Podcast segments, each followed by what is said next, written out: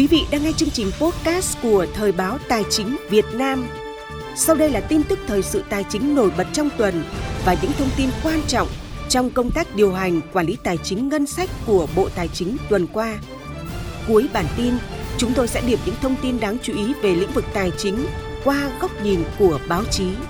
Mời quý vị cùng theo dõi. Bộ trưởng Bộ Tài chính Hồ Đức Phước làm việc với các đối tác tại Hoa Kỳ. Miễn giãn giảm 530.000 tỷ đồng thuế phí trong 3 năm. VDF 2023, dữ liệu số, nền tảng phát triển và tài chính số bền vững. Vụ cháy trung cư mini tại Hà Nội, dự kiến chi trả bảo hiểm trên 10 tỷ đồng.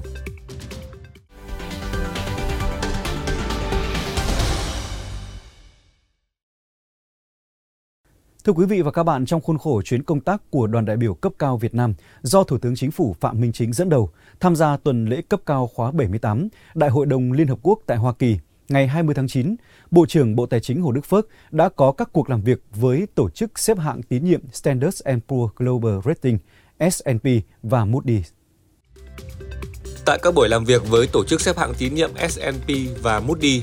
Bộ trưởng Hồ Đức Phước đã cảm ơn và đề nghị các công ty xếp hạng tín nhiệm tiếp tục theo sát và đưa ra ý kiến đánh giá, phân tích xếp hạng tín nhiệm của Việt Nam. Các ý kiến này rất hữu ích cho chính phủ Việt Nam trong việc nắm bắt mối quan tâm của cộng đồng nhà đầu tư để chính phủ tiếp tục điều hành chính sách vĩ mô.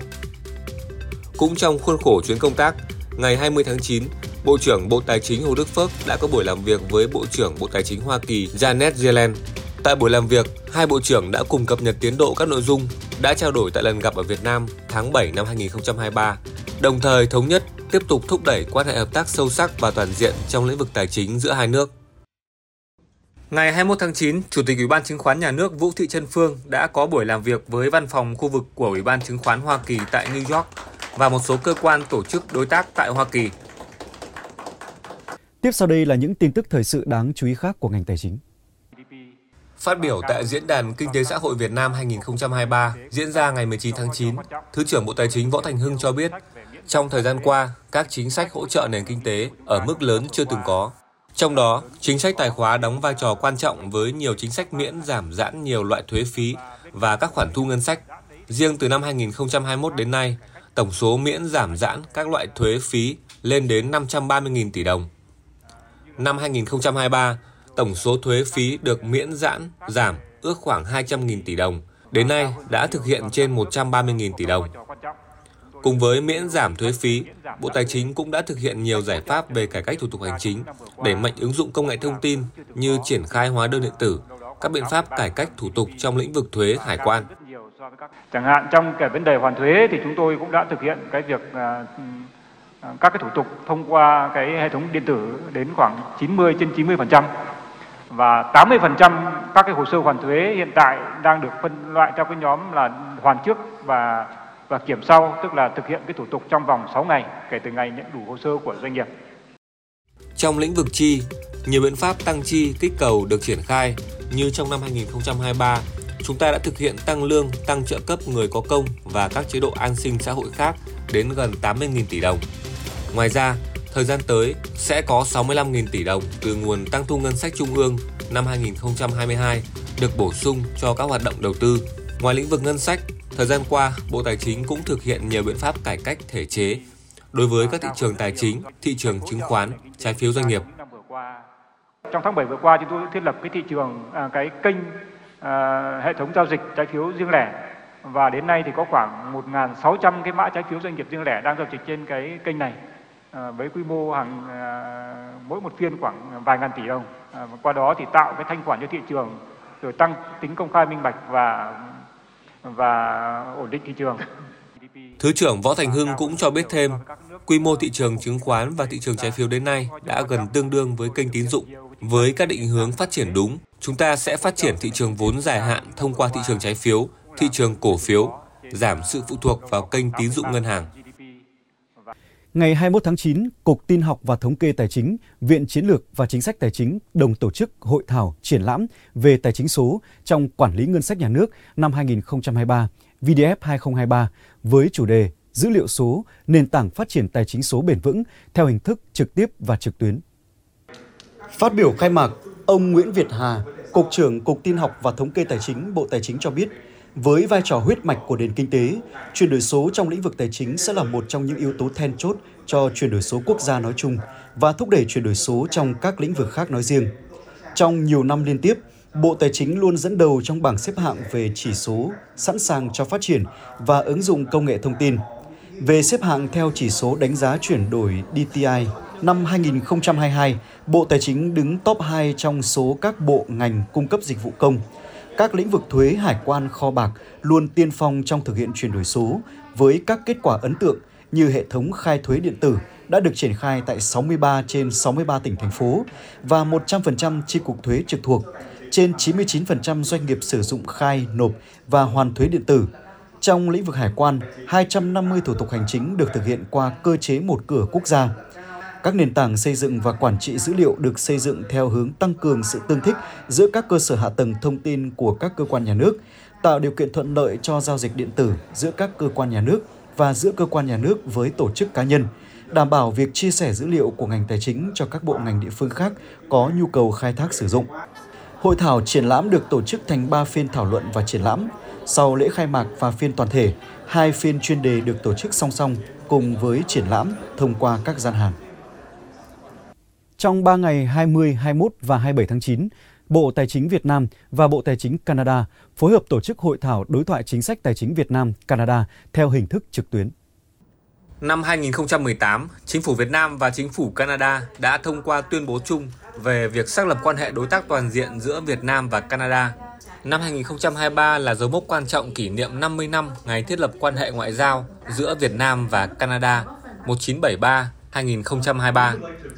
Hòa chung vào mối quan hệ đối tác toàn diện giữa hai quốc gia, Bộ Tài chính Việt Nam và Bộ Tài chính Canada thống nhất triển khai cơ chế đối thoại chính sách tài chính giữa hai bộ nhằm tăng cường hợp tác quản lý tài chính giữa Canada và Việt Nam.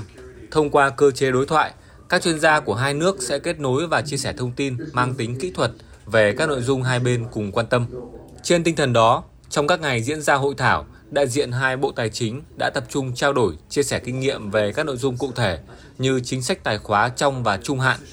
kinh nghiệm của Canada trong quản lý chính sách tài khóa và giám sát rủi ro tài khóa, cách thức tiếp cận của Canada đối với vấn đề quản lý nợ, quản lý nợ công chủ động, các chỉ báo nợ công, chính sách lưu trữ dữ liệu tại Việt Nam trong khu vực tài chính. Phần tiếp theo của bản tin tài chính tuần này sẽ là những thông tin đáng chú ý khác của ngành tài chính diễn ra trong tuần.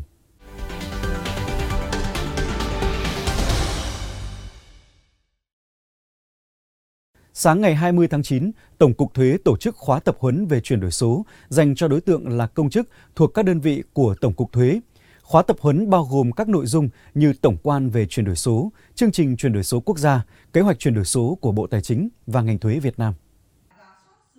Triển khai chương trình chuyển đổi số quốc gia đến năm 2025, định hướng đến năm 2030 của chính phủ và kế hoạch chuyển đổi số đến năm 2025 và định hướng đến năm 2030 của Bộ Tài chính ngành thuế đã triển khai thực hiện một số nhiệm vụ, đề án trong từng lĩnh vực như hoàn thiện cơ chế chính sách, xây dựng, ban hành hệ thống tiêu chuẩn, quy chuẩn kỹ thuật về hóa đơn điện tử phù hợp với thực tiễn và kế hoạch chuyển đổi số của chính phủ và Bộ Tài chính. Tại khóa tập huấn, các cán bộ công chức đơn vị thuộc cơ quan Tổng cục Thuế đã được chia sẻ, trao đổi và cập nhật các nội dung kiến thức cơ bản như các thách thức trong chuyển đổi số, thay đổi các quy định pháp lý, thể chế, xây dựng hạ tầng số hiện đại, nguồn nhân lực số đảm bảo an toàn, an ninh mạng, sự phụ thuộc vào các nền tảng số xuyên biên giới, các mô hình kinh doanh mới và thách thức trong chuyển đổi số xanh. Tiếp sau đây là những tin tức thời sự đáng chú ý khác của ngành tài chính. Từ ngày 22 đến ngày 23 tháng 9 năm 2023, đoàn công tác của Hải quan Việt Nam do Tổng cục trưởng Nguyễn Văn Cẩn dẫn đầu sang thăm và làm việc tại Hải quan Hồng Kông, Trung Quốc. Tại buổi hội đàm chính thức, hai bên đã cùng thảo luận đánh giá cao hiệu quả các hoạt động hợp tác của hai bên trong thời gian qua. Hai tổng cục trưởng đã thống nhất các hoạt động hợp tác nghiệp vụ cụ thể, xác định các định hướng trọng tâm hợp tác trong thời gian tới. Trong đó đặc biệt tập trung nâng cao hiệu quả hợp tác phòng chống ma túy, cụ thể hóa trong các hoạt động trao đổi thông tin về các đối tượng, tuyến đường, các lô hàng có dấu hiệu nghi vấn, các thông tin về các vụ việc bắt giữ, qua đó cùng hỗ trợ lẫn nhau trong điều tra để kịp thời phát hiện từ xa và sớm các hoạt động tội phạm ma túy có tổ chức xuyên quốc gia. Hai bên cũng thống nhất nâng cao hiệu quả hợp tác tăng cường năng lực kiểm soát, thông qua các hoạt động hỗ trợ kỹ thuật, hội thảo, tập huấn về thu thập, phân tích thông tin, kỹ thuật điều tra trong thời gian tới. Chuyến công tác này là chuyến thăm và làm việc cấp cao đầu tiên giữa hai cơ quan sau thỏa thuận hợp tác được ký kết, đánh dấu một bước tiến mới thực chất và hiệu quả hơn. Thông tin từ Cục Quản lý Giám sát Bảo hiểm Bộ Tài chính, theo thống kê đến ngày 19 tháng 9 năm 2023, có 10 doanh nghiệp bảo hiểm có khách hàng tham gia bảo hiểm bị thiệt hại về người trong vụ cháy trung cư mini tại phố Khương Hạ, thành phố Hà Nội. Số tiền chi trả bảo hiểm ước khoảng 10,3 tỷ đồng. Cụ thể, Cục Quản lý Giám sát Bảo hiểm cho biết, theo báo cáo ban đầu của Hiệp hội Bảo hiểm Việt Nam và các doanh nghiệp bảo hiểm, tính đến ngày 19 tháng 9 năm 2023, có 10 doanh nghiệp bảo hiểm có khách hàng tham gia bảo hiểm bị thiệt hại về người, trong đó 28 trường hợp tử vong và 12 trường hợp bị thương. Ước tính số tiền chi trả bảo hiểm khoảng 10,3 tỷ đồng. Hiện nay, doanh nghiệp bảo hiểm đã chi trả tiền bảo hiểm với tổng số tiền là 4,38 tỷ đồng. Các trường hợp khác đang làm thủ tục bồi thường bảo hiểm, trả tiền bảo hiểm. Tuy vậy, cơ quan quản lý giám sát bảo hiểm cho biết, theo báo cáo của doanh nghiệp bảo hiểm, một số trường hợp cả gia đình đều tử vong nên chưa xác định được người thụ hưởng. Một số trường hợp gia đình đề nghị đợi sau khi lo xong các thủ tục an táng. Ngoài ra, doanh nghiệp bảo hiểm gặp khó khăn do chưa tra cứu được thông tin chính thức và đầy đủ về danh sách nạn nhân, tử vong, nằm viện điều trị để đối chiếu toàn diện với danh sách khách hàng tại doanh nghiệp bảo hiểm, từ đó có hỗ trợ kịp thời cho khách hàng. Hiện nay, Cục Quản lý Giám sát Bảo hiểm đang tiếp tục đôn đốc, theo dõi tổng hợp báo cáo cập nhật tình hình giải quyết quyền lợi bảo hiểm của các doanh nghiệp bảo hiểm và thông qua báo cáo của Hiệp hội Bảo hiểm, đảm bảo việc giải quyết quyền lợi bảo hiểm nhanh chóng, kịp thời, theo đúng thỏa thuận tại hợp đồng bảo hiểm và quy định pháp luật. Quý khán giả có thể tìm hiểu các thông tin nổi bật khác trong lĩnh vực tài chính trên báo in và báo điện tử của Thời báo Tài chính Việt Nam tại địa chỉ thời báo tài chính việt nam.vn. Tiếp sau đây là tổng hợp một số thông tin được báo chí cả nước phản ánh liên quan đến công tác điều hành, quản lý tài chính ngân sách trong tuần qua.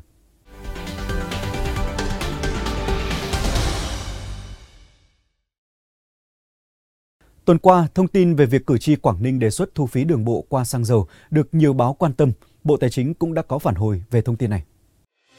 Các báo nêu trả lời kiến nghị cử tri Quảng Ninh, Bộ Tài chính cho biết phí sử dụng đường bộ thu theo đầu phương tiện hàng năm, phí nộp cho đơn vị đăng kiểm khi đăng kiểm xe, cách tính phí sử dụng đường bộ theo đầu phương tiện đảm bảo bao quát được tất cả các phương tiện cơ giới đường bộ khi tham gia giao thông, tạo được sự công bằng trong thu phí sử dụng đường bộ. Khoản thu này đã được thực hiện từ năm 2013 tới nay và không phát sinh vướng mắc. Vì vậy, Bộ Tài chính đề nghị tiếp tục thực hiện theo quy định hiện hành về phí sử dụng đường bộ. Việc ngành thuế xác định cụ thể những giải pháp để hoàn thành nhiệm vụ những tháng cuối năm 2023 cũng là một trong những nội dung được truyền thông phản ánh nhiều trong tuần qua.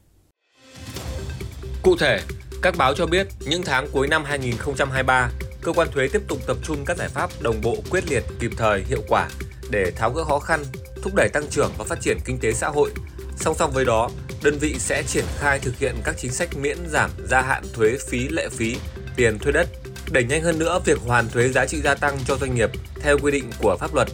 thực hiện tốt công tác truyền thông chính sách, tạo đồng thuận của người dân, doanh nghiệp và toàn xã hội. Tuần qua, nội dung đề xuất tăng mức xử phạt với hành vi vi phạm quy định về triển khai bảo hiểm cũng được nhiều báo quan tâm.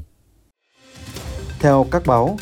Bộ Tài chính đang lấy ý kiến góp ý với dự thảo Nghị định sửa đổi, bổ sung một số điều của Nghị định số 98 năm 2023 của Chính phủ, Nghị định số 48 năm 2018 của Chính phủ, Nghị định số 80 năm 2019 của Chính phủ, Nghị định số 102 năm 2021 của Chính phủ quy định về xử phạt vi phạm hành chính trong lĩnh vực kinh doanh bảo hiểm, kinh doanh sổ số. Trong dự thảo, Bộ đề xuất tăng mức xử phạt đối với hành vi vi phạm quy định về triển khai bảo hiểm nhân thọ và bảo hiểm sức khỏe từ mức phạt tiền 40 đến 50 triệu đồng lên mức 90 đến 100 triệu đồng. Bản tin tài chính số 4 tháng 9 năm 2023 của Thời báo Tài chính Việt Nam xin được kết thúc tại đây. Cảm ơn quý vị đã dành thời gian quan tâm theo dõi. Xin chào tạm biệt và hẹn gặp lại quý vị trong những bản tin tiếp theo.